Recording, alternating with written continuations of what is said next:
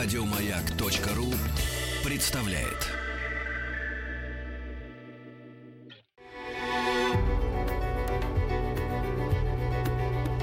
Много букв. Любимые тексты главных персон современности. Здравствуйте, меня зовут Екатерина Корабельник. Я режиссер. В центре имени Мирхольда мы с продюсером Евгением Худяковым поставили спектакль «Дети ворона» по произведению Юлии Яковлевой «Дети ворона». Это история мальчика, у которого черный ворон унес родителей. Все это произошло в 1938 году. Почему я выбрала это произведение?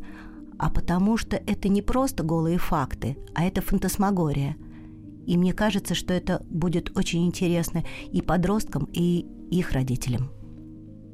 Шурка выскочил из подъезда. Вслед ему хлопнула дверь, сукоризной посмотрела соседки на окно с картонным бельмом. Но Шурка уже не думал про вчерашнее. День смеялся и пах весной.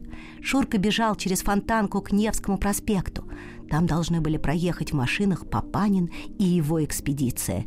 Весь город радостно ожидал героев. Дома стояли, как на параде, высокие, прямые, в лепных орденах и эполетах. Мартовское солнце наигрывало одним пальцем по подоконникам, козырькам подъездов. Кап-кап, кап-кап, кап-кап. Золотистые улыбки весны бежали по стенам, сверкали бликами на многочисленных речушках и каналах, обычно желтовато-хмурых. Дворники за утро скребли снежную кашу по краям тротуаров, и солнце отыскивало в этих серых горных цепях крошечные алмазы. Они сверкали. И даже чайки над просторной Невой казались чисто вымытыми и накрахмаленными, как столовые салфетки с твердыми уголками. Шурка несся, едва касаясь тротуара. Из-под ног летели брызги. Но прохожие, которых он обгонял, не шипели вслед, а улыбались. Все знали, какой сегодня день и куда бегут девчонки и мальчишки.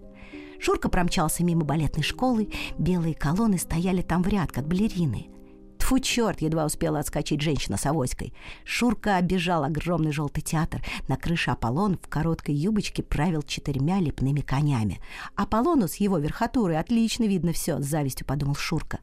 В сквере перед театром черные голые деревья стыли, промочив ноги. Они дрожали то ли от ветра, то ли от нетерпения.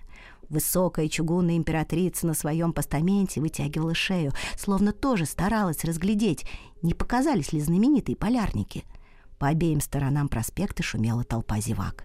Иногда кто-то быстро перебегал улицу, и тогда постовые в касках испускали переливчатый свист. Он никого не пугал, а только усиливал всеобщее веселое нетерпение — Шурка весело врезался в толпу, проталкиваясь локтями. Люди стояли плотно, как в трамвае по дороге на работу. Только в трамвае все сонные, сердитые. А тут сама теснота радовала. Тепло передавалось от человека к человеку. Казалось, именно от счастья всех этих людей сегодня тает снег. Даже мокрые черные вороны кричали не свое сырое кар-кар, а «Ура! Ура!». «Едут, едут!» пронеслось по толпе.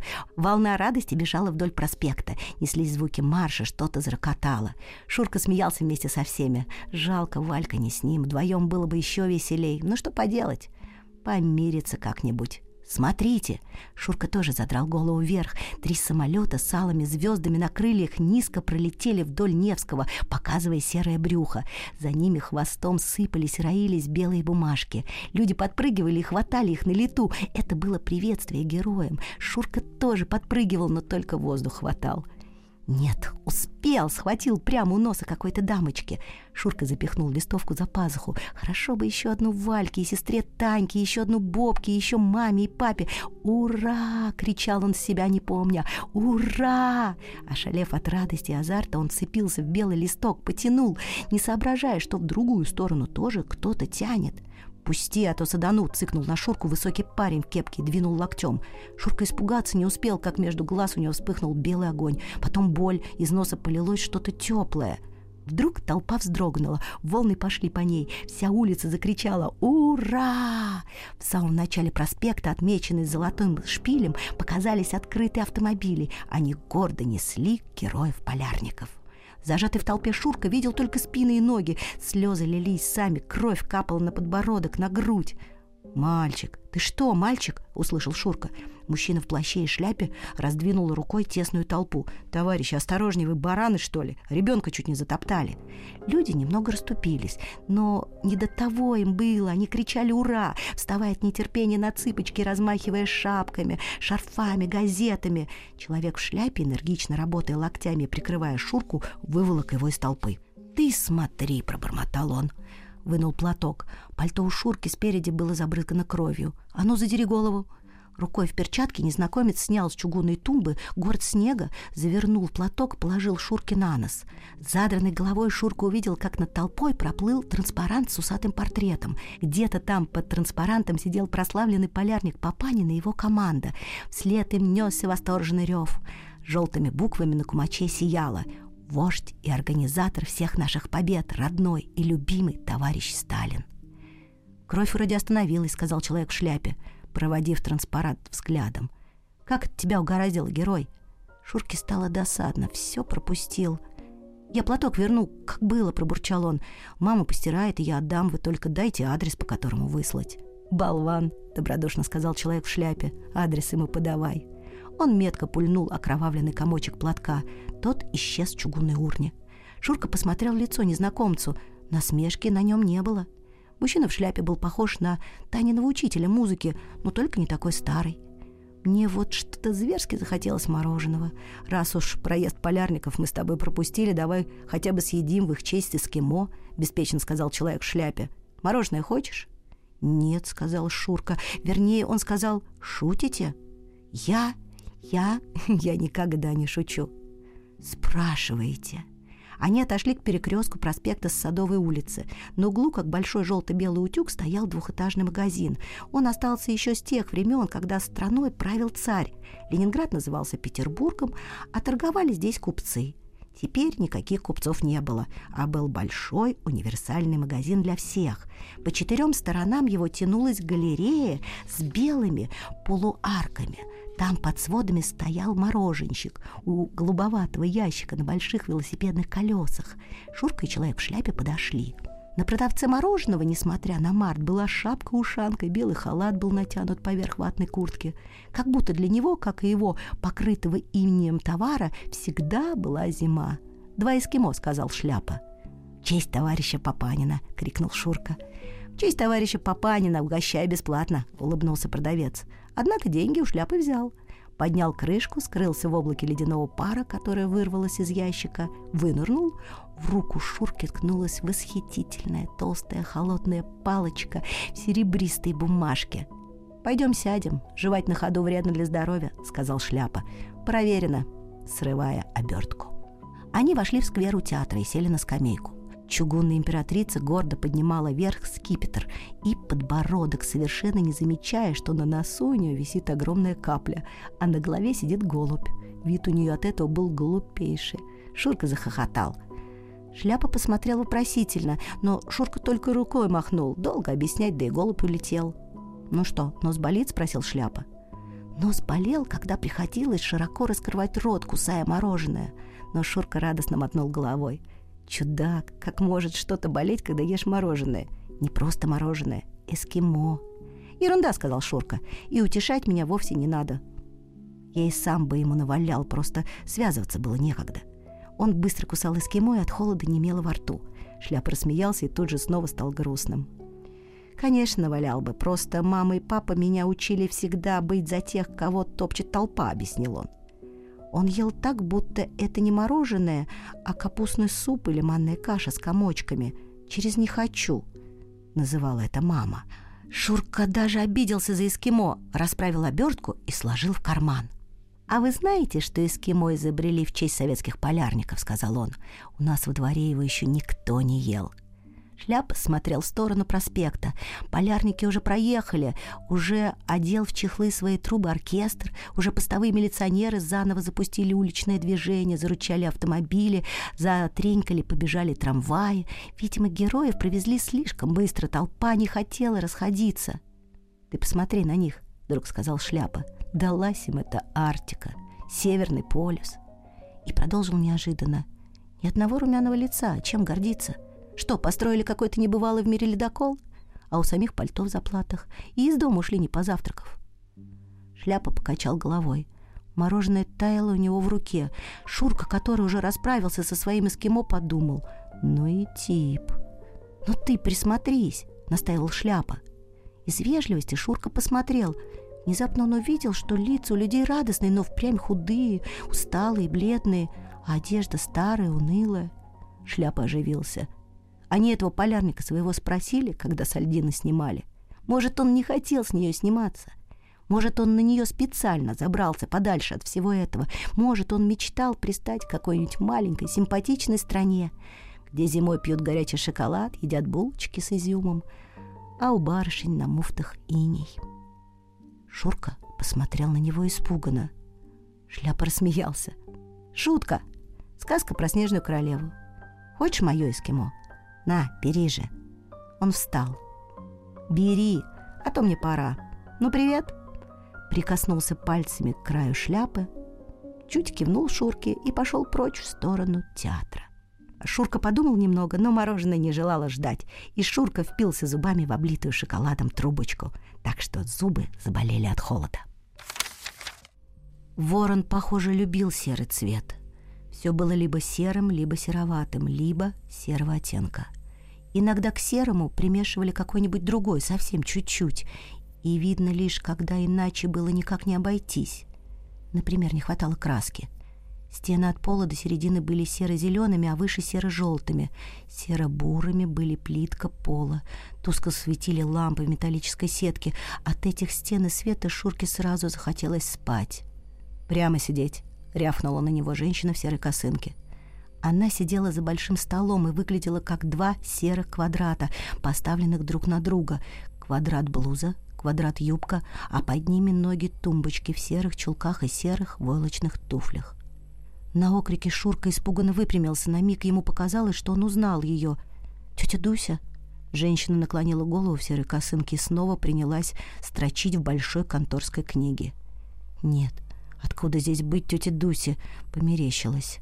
Шурка мысленно окрестил квадратную женщину тумбой.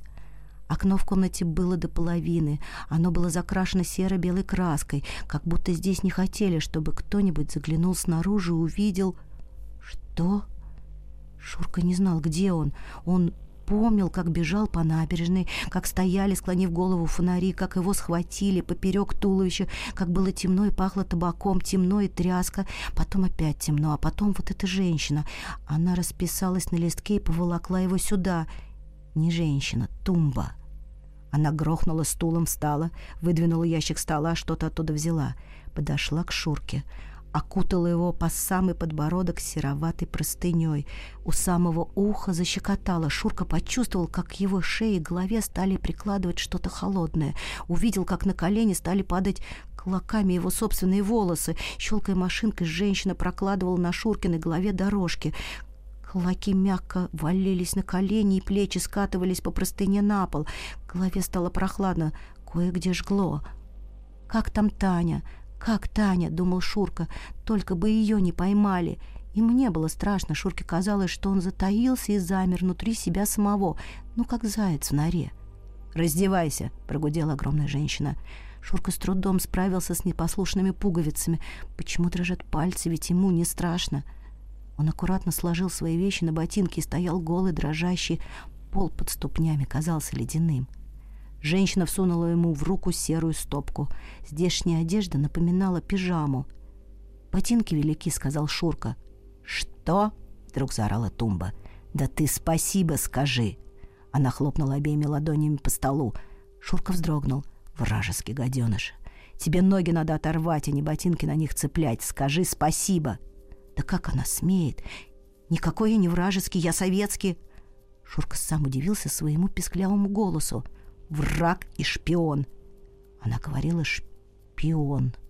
И родители твои враги и шпионы. Врете! Та ахнула, разинула рот.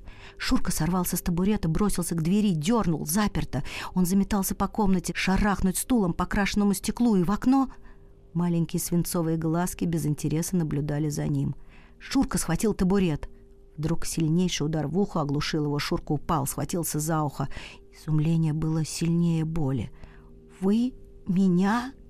Шурка дрался и бывал бит не раз, но то были дворовые драки с мальчишками, иногда дрался и с Таней. Старшая сестра была сильнее, ему попадала, но чтобы бил взрослый... «Надоел», — спокойно сказала женщина.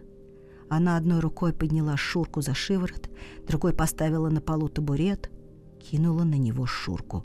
«Прямо сиди», — сказано. Женщина нажала на металлическую пуговку, где-то внутри здания зажужжал звонок.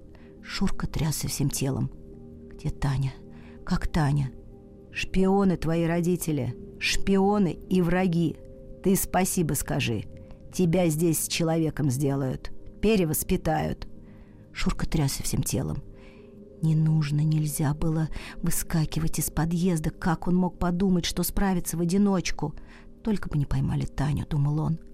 Вошел опрятный мужчина в сероватом халате и серых нарукавниках. Повесил Шурке на шею деревянную табличку с какими-то цифрами. «Королек за год истребляет один миллион вредителей», — вдруг вспомнил Шурка Юнатов. Руки его сделались будто ледяными. Мужчина в халате с щелчком расставил черную треногу, усадил наверх фотоаппарат, поднял повыше серую тарелку на ручке. «Смотри сюда!» Голос у него был приятный, мягкий, а глаза равнодушные. Шурка загнанно уставился, куда тот показывал. Тарелка вспыхнула ослепительным светом. Шурка заморгал. Мужчина снял с него табличку, сложил треногу и вышел. «Ботинки!» — напомнила Тумба. Шурка сунул ноги в ботинки. От вспышки перед глазами еще плыли черные пятна, окаймленные белым. Тумба за шиворот поволокла его по коридору. Узкий длинный коридор казался бесконечным. На высоком потолке горели лампы в металлической сетке. Большие ботинки хлопали задниками, едва не спадали с ног. Тумба толкнула могучей рукой в веснушках высокую тяжелую дверь. В комнате стоял серый свет, как бывало в дождливый день. Широкая красная дорожка вела от самой двери к исполинскому письменному столу. На подносе уютно стоял чай. Над столом строго смотрел носатый портрет. Под ним Шурка увидел военного. Тот махнул рукой. «Сюда!» «Куда прешь?» — рявкнула Тумба. «Назад!» Шурка вжал голову в плечи. «Кого слушать?» «Своими ногами вражескими ковер топчешь. По голому полу иди!» Она ткнула Шурку в спину. Он послушно застучал ботинками по краю. Военный, не произнеся ни слова, не глядя, словно никакого Шурки перед ним не было, открыл коробочку. В ней лежала фиолетовая подушечка. Выворачивая Шуркины руки, как будто Шурка был неживой, военный по очереди крепко прижал каждый его палец к подушечке, потом оттиснул на бумаге и, наклонив лакированную голову с белым пробором, принялся что-то писать. Тумбе он даже не кивнул. Та подобострастно попятилась, выволокла Шурку из комнаты. Снова длинный коридор, снова тусклые лампы, снова серые стены. В другой комнате ему выдали серое кусачее одеяло, в следующей — куцая серое пальтецо и серую кепку. Последняя оказалась спальней. От скрипа двери по комнате прошло неуловимое движение и замерло. Шурка не верил своим глазам — от стены до стены плотно стояли одинаковые металлические кровати под одинокими серыми одеялами. Подле каждой, вытянув руки по швам и глядя перед собой, стояли дети в серых пижамах. Женщина толкнула Шурку к пустой кровати. Дверь хлопнула. По комнате снова прошло движение. Все ее обитатели словно выдохнули. Кто-то сел, кто-то лег, кто-то подошел к приятелю. Двое осторожно, выписывая круги и петли, приблизились к Шурке — Бледненькие существа с ежиком волос молча и серьезно его рассматривали. Шурка делал вид, что не видит их, расправил свое одеяло, подоткнул края, как на остальных кроватях. «Скажите, вы мальчик или девочка?» — пролепетало одно существо. Шурка повернулся. Вся комната слушала. «Я мальчик», — звонким голосом сказал он и приготовился драться, если понадобится. Существа посмотрели на его сжатые кулаки — Второе, не то, которое спрашивала, а может и оно, тихонько засмеялось. «Вы не бойтесь, здесь только шпионы и враги народа». Шурка подумал, что сейчас умрет. «Я не враг!» — выкрикнул он. «Не шпион!» «Я Зоя, а это Митя», словно не расслышав, представились существа. «Я не враг!» — крикнул Шурка. «А как вас зовут на самом деле?» Вопрос поразил Шурку. Что они здесь все сумасшедшие? Внезапно затрещал громкий звонок. Он словно винчивался в здание от подвала до чердака. Серые дети, молча толкаясь, быстро построились в пары. Зоя и Митя, которых Шурка по-прежнему не различал, затащили его перед собой. Рядом с ним встал какой-то лопоухий мальчик. «Меня зовут Аня», — сказал мальчик и добавил. «По-настоящему». «Шурка», — сказал Шурка всем трем и повторил, хотя и не понимал здешнего порядка. «По-настоящему». «Пусть только ворон здесь покажется», — пообещал себе Шурка. «Я спрошу его прямо, пусть отвечает». Много букв. Много букв. Любимые тексты главных персон современности. Здравствуйте, меня зовут Екатерина Корабельник. Я режиссер. Сегодня для вас я прочитаю отрывки из повести Юлии Яковлевой «Дети ворона». Колонны дети потопали по коридору вслед за тощей унылой женщиной в серой форме, как у всех здесь. На входе стояла уже знакомая ему тумба. В руках у нее был листок. Сверяясь с ним, тумба выкрикивала «Велор», «Ноябрина», «Тракторина», «Марлен», «Динара». Дети по очереди, парами просачивались внутрь. Тумба ставила галочки в своем списке.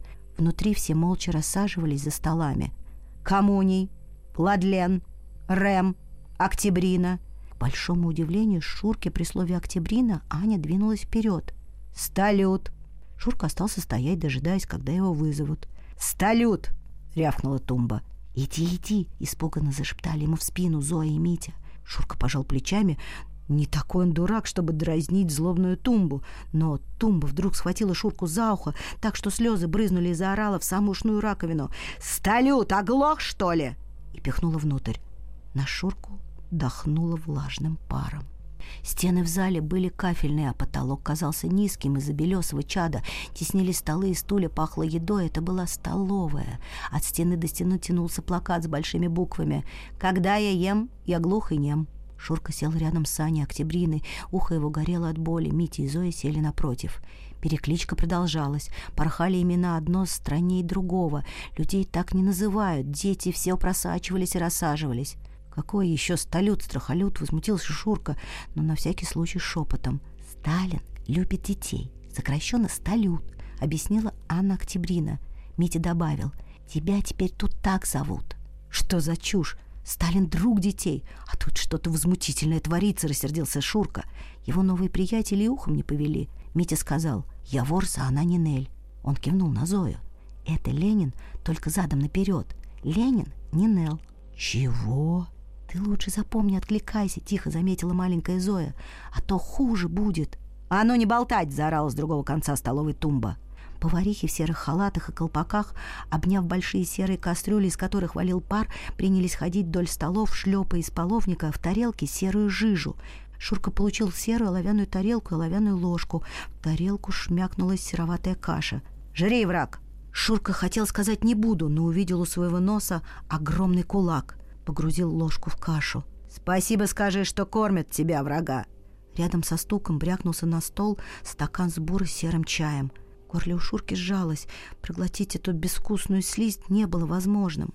«Ты делай, как она говорит, а то хуже будет», — шепотом посоветовала Зоя. «Запей». Шурка с ужасом ждал, как живот скрутит, его вырвет проглоченной кашей слизью на стол, на колени, на пол, и страшная баба опять будет его бить. Но ничего такого не случилось. В животе потеплело. «А где твоя мама? А твоя? А где ваши родители?» Шепотом спросил он своих новых друзей. «У нас нет родителей». «Так не бывает. У всех есть, даже у мух. Здесь ни у кого нет родителей». Шурка хотел возразить, но вдруг почувствовал, что ему уже совершенно неинтересно. И потекли серенькие дни. После завтрака их отводили в большой зал со стеклянным потолком, откуда лился серый свет — Лошадками стояли швейные машинки. Машинку Шурка освоил сразу, нечего там было уметь. Поднял лапку, вставил два серых квадрата, прострочил с трех сторон. Между рядами склоненных над шитьем фигурок прохаживалась тумба. «Скажите спасибо, что вас учат полезной профессии», — нудела она. В руке качалась длинная деревянная линейка. Заметив кривую строчку, тумба говорила со смаком. «Вытяни руки, и линейка взвивалась. Растопыренные пальцы обжигал плоский удар. Все старались. Старался и Шурка. Из-под иглы ползла серая мешковина. Машинки тарахтели. Звук отскакивал от голых стен. В первый день ему казалось, что он не выдержит и часа. У него на уроках-то начинало чесаться по всему телу от неподвижного сидения за партой. Но тут он быстро привык. Время куда-то провалилось. Стопка слева постепенно таяла, стопка справа росла. И вот уже обед. Во влажном тумане раздавали сероватую еду. Потом парами вели гулять во двор или читали газеты. Всех рассаживали на жесткие стулья. Тумба или другая надзирательница, носатая, с хрустом встряхивала толстые сероватые листы, придвигала лицо близко к буквам, читала вслух. На нее покорно смотрели лица. От стрижки ежиком, от бессмысленной тупости выражения они казались одинаковыми или постепенно становились такими в самом деле. Голос бубнил те же самые слова. «Шпионы», «вредители», «враги народа», «подвиг», «патриотизм», «родина», «вождь». Сегодняшняя газета была точно такой же, как вчерашняя, и позавчерашняя, и завтрашняя. Ужин. Не слепали сероватый ком. Шурка уже не помнил, как давно он здесь, на него сошло спокойное равнодушие. Шурка уже не беспокоился, как там Таня, выбралась ли она из парадной, нашла ли тетю. Как, кстати, звали тетю? Не мог вспомнить. Лера, Эра. И не стал вспоминать дальше. Тону ее. А затем мысли о Тане пропали совсем. Иногда, когда будто луч пробивался внутрь, случалось это по утрам, в голове возникали картины. Мужчина в пальто прутиком чертит на снегу автомобиль. «Папа?» Какая-то женщина лежит на диване, укрылась пледом. «Мама?» Лица не видно из-за бахромы. Какая-то девочка кормит птиц, сыплет крошками в кормушку за окном. Кто она? А кто этот малыш в шерстяных штанишках? Волновался и никак не мог вспомнить Шурка. Ровно тикали дни и ночи, стучали иглы. Пока не случилось вот что. Был ужин. Плакат со стены сердито напоминал «Когда я ем, я глух и нем» а между рядами сновали поварихи с кастрюлями, стучали ложки. Шурка опустил свою в серую кашу. Где-то в коридоре словно выстрелил виск. Стук ложек умолк. Головы поднялись, как одна. Даже поварихи остановились. «Укусила, гадина!» — визжал голос носатый. «Всем сидеть!» — приказала Тумба. С линейкой в руке она ринулась в коридор на помощь. Дверь осталась нараспашку. Приближался шум, топот, пыхтение. Шурка увидел, как Тумба и носатая протащили мимо упирающуюся девчонку. Сердце у Шурки упало. «Таня?» И страшно забилось вновь. «Нет, не Таня». Волосы девочки были наполовину выхвачены машинкой, торчали клоками. «Это ошибка!» — кричала, извиваясь девочка. «Я не враг! Я пионерка! Мой папа не враг! Не враг! Я напишу товарищу Сталину! Ошибка! Пустите меня!» Тумбы и носатые изо всех сил старались ее удержать, перехватывая то за руку, то за ногу. Со стороны казалось, что все трое танцуют какой-то дикарский танец. Крики делались все тише, вот уже одно эхо было слышно в коридоре. Все смолкло. Опять поплыли мимо колпаки поварих, кастрюли, перехваченные под ручки полотенцами, застучали ложки. «Слышали!» — воскликнул Шурка. «Зоя, Митя, Аня, слышали?» И вдруг уставился на стол. Кусок хлеба исчез, не может быть. Шурка повертел головой. «Ты?» — воскликнул он. Рядом Зоя Нинелли изо всех сил работала челюстями. Щеки ее ходили ходуном, а взгляд, которым она ответила Шурке, был виноват и испуганный. И Шурка осекся. Девочка торопливо проглотила украденный хлеб. Шурка уставился в стакан с мутным чаем. «Дай ему другой кусок!» — крикнула одна повариха другой. «Еще чего!» — завопила та. «Государство на этих врагов тратится, а они тут жиреют. Обойдется!» Все смотрели в свою тарелку, сосредоточенно подгребая ложками. Шурка запнулся взглядом о плакат. «Когда я ем, я глух и нем». Дверь шумом ворвалась тумба. К руке она прижимала серую тряпку. «Жрете, гады! Ну, жрите, жрите, пока государство кормит!» — пробурчала она, разматывая тряпку. Девочка ее укусила. «Не кормить вас надо, а!» Шуркины мысли метались. Ошибка, вот оно слово, и я здесь по ошибке. Я не враг, и мама, папа, Бобка не враги. Папа, мама, Таня. Я должен, я должен их найти. Он был так взволнован, что не огорчился и не обиделся из-за хлеба. «Зоя!» — тихо позвал он. Быстрый взгляд, как две мышки метнулись. «Это не я», — испуганно отозвалась та, торопливо жуя и проглатывая. «Я не брала». «Ты не поняла, мне не жалко». Зоя поспешно проглотила, глаза ее были скошены в Шуркину тарелку. «Я съем твою кашу, если ты не хочешь». «Почему ты здесь?» «Не знаю, так надо». «Твои папа и мама не враги. Если я здесь, значит, они враги», — равнодушно ответила Зоя Нинель. «Невиновных не наказывают». «Это не ты так думаешь», — зашептал Шурка.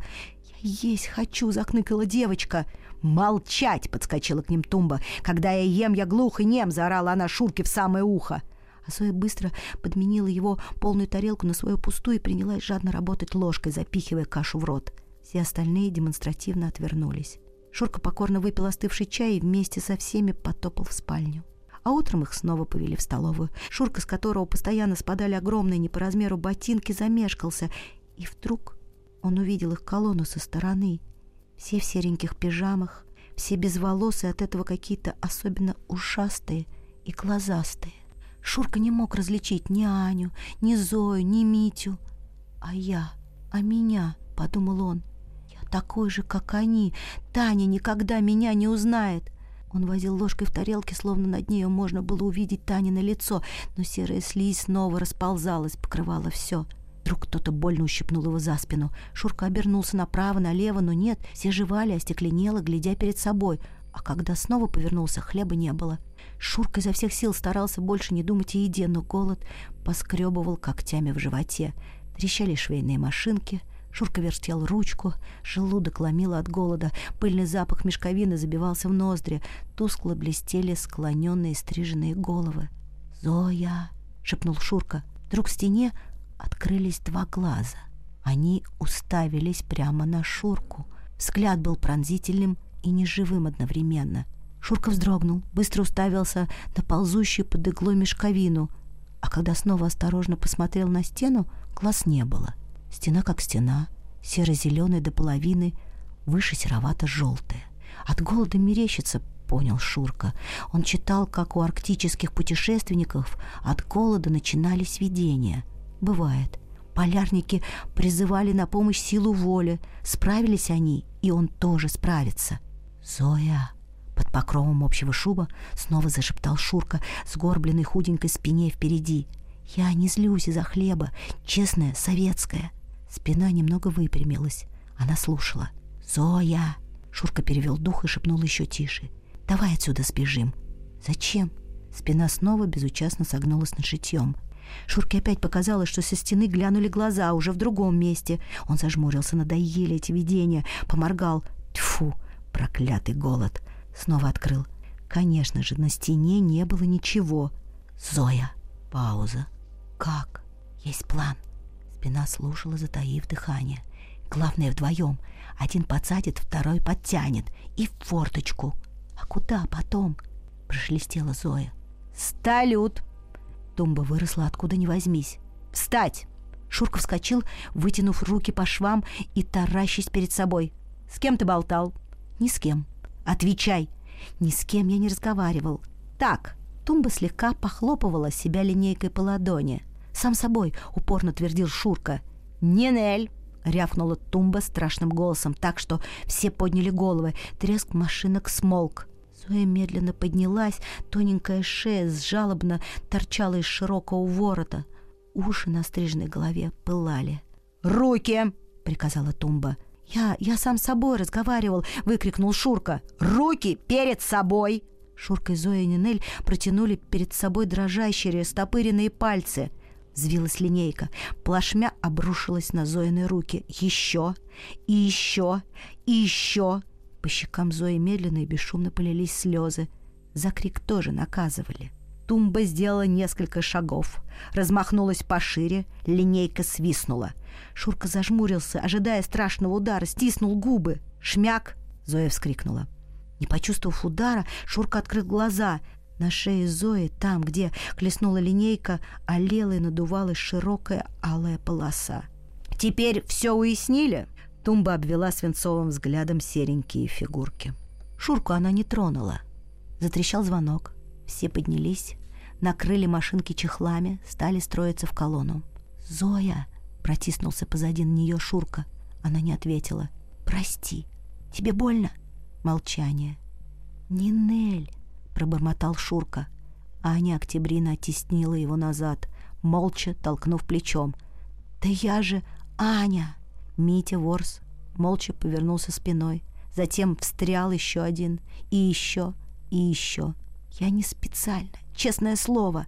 Шурку оттеснили хвост колонны. «Ребята!» Но только серые спины были ему ответом. Шуркой больше никто не разговаривал.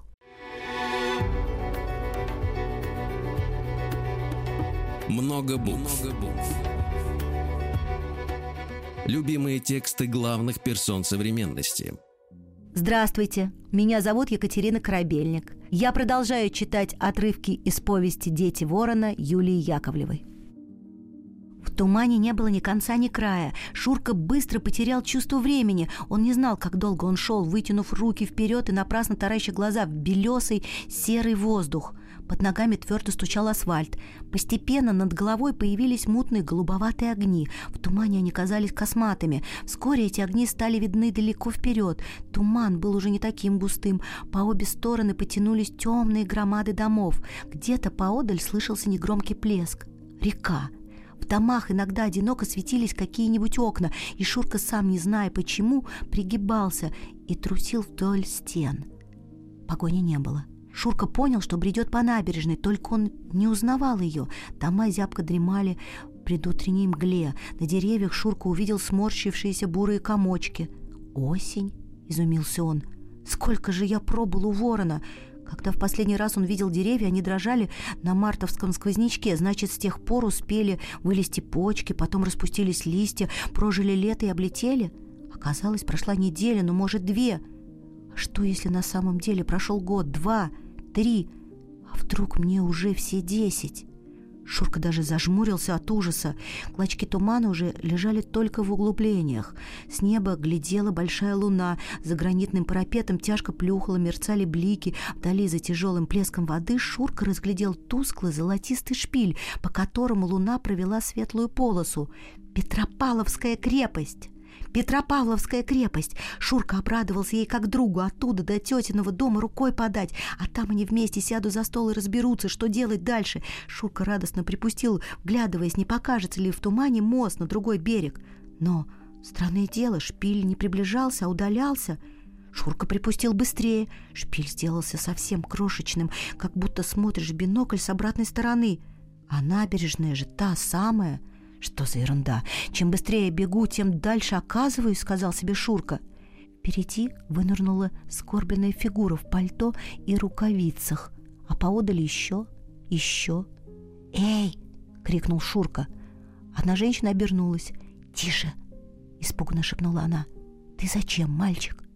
«Я ищу!» — начал Шурка. «Тише!» — шепотом воскликнула она. «Я поняла. Я знаю, что ты ищешь. Только не кричи. Иди, вон там женщина, видишь, с портфелем, туда. Она махнула рукой в сторону реки.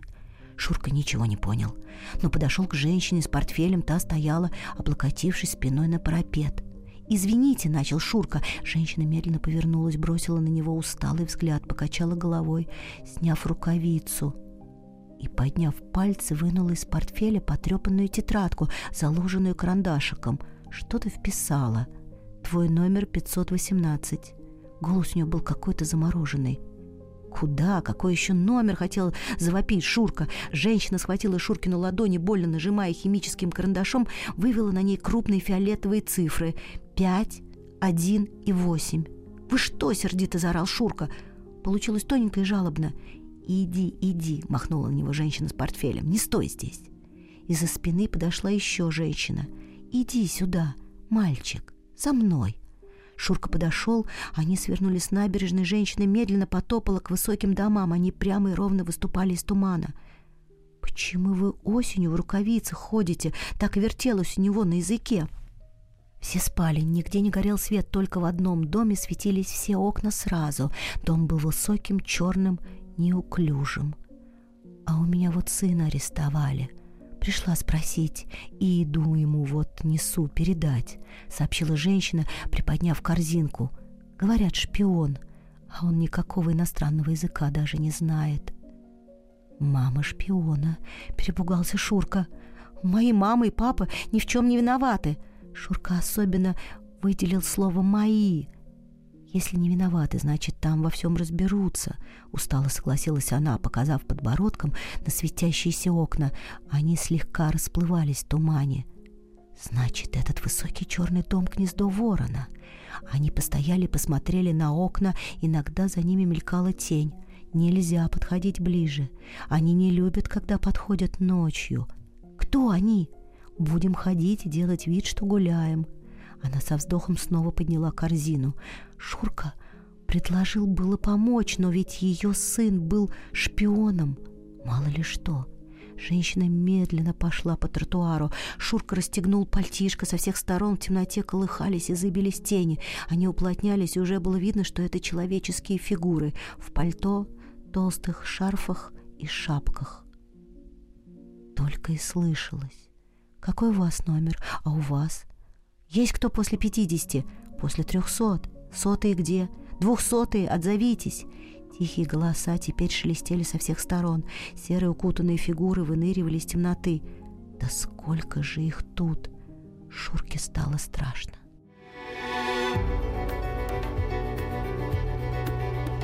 Много букв. Много букв. Что читают те, о ком говорят все.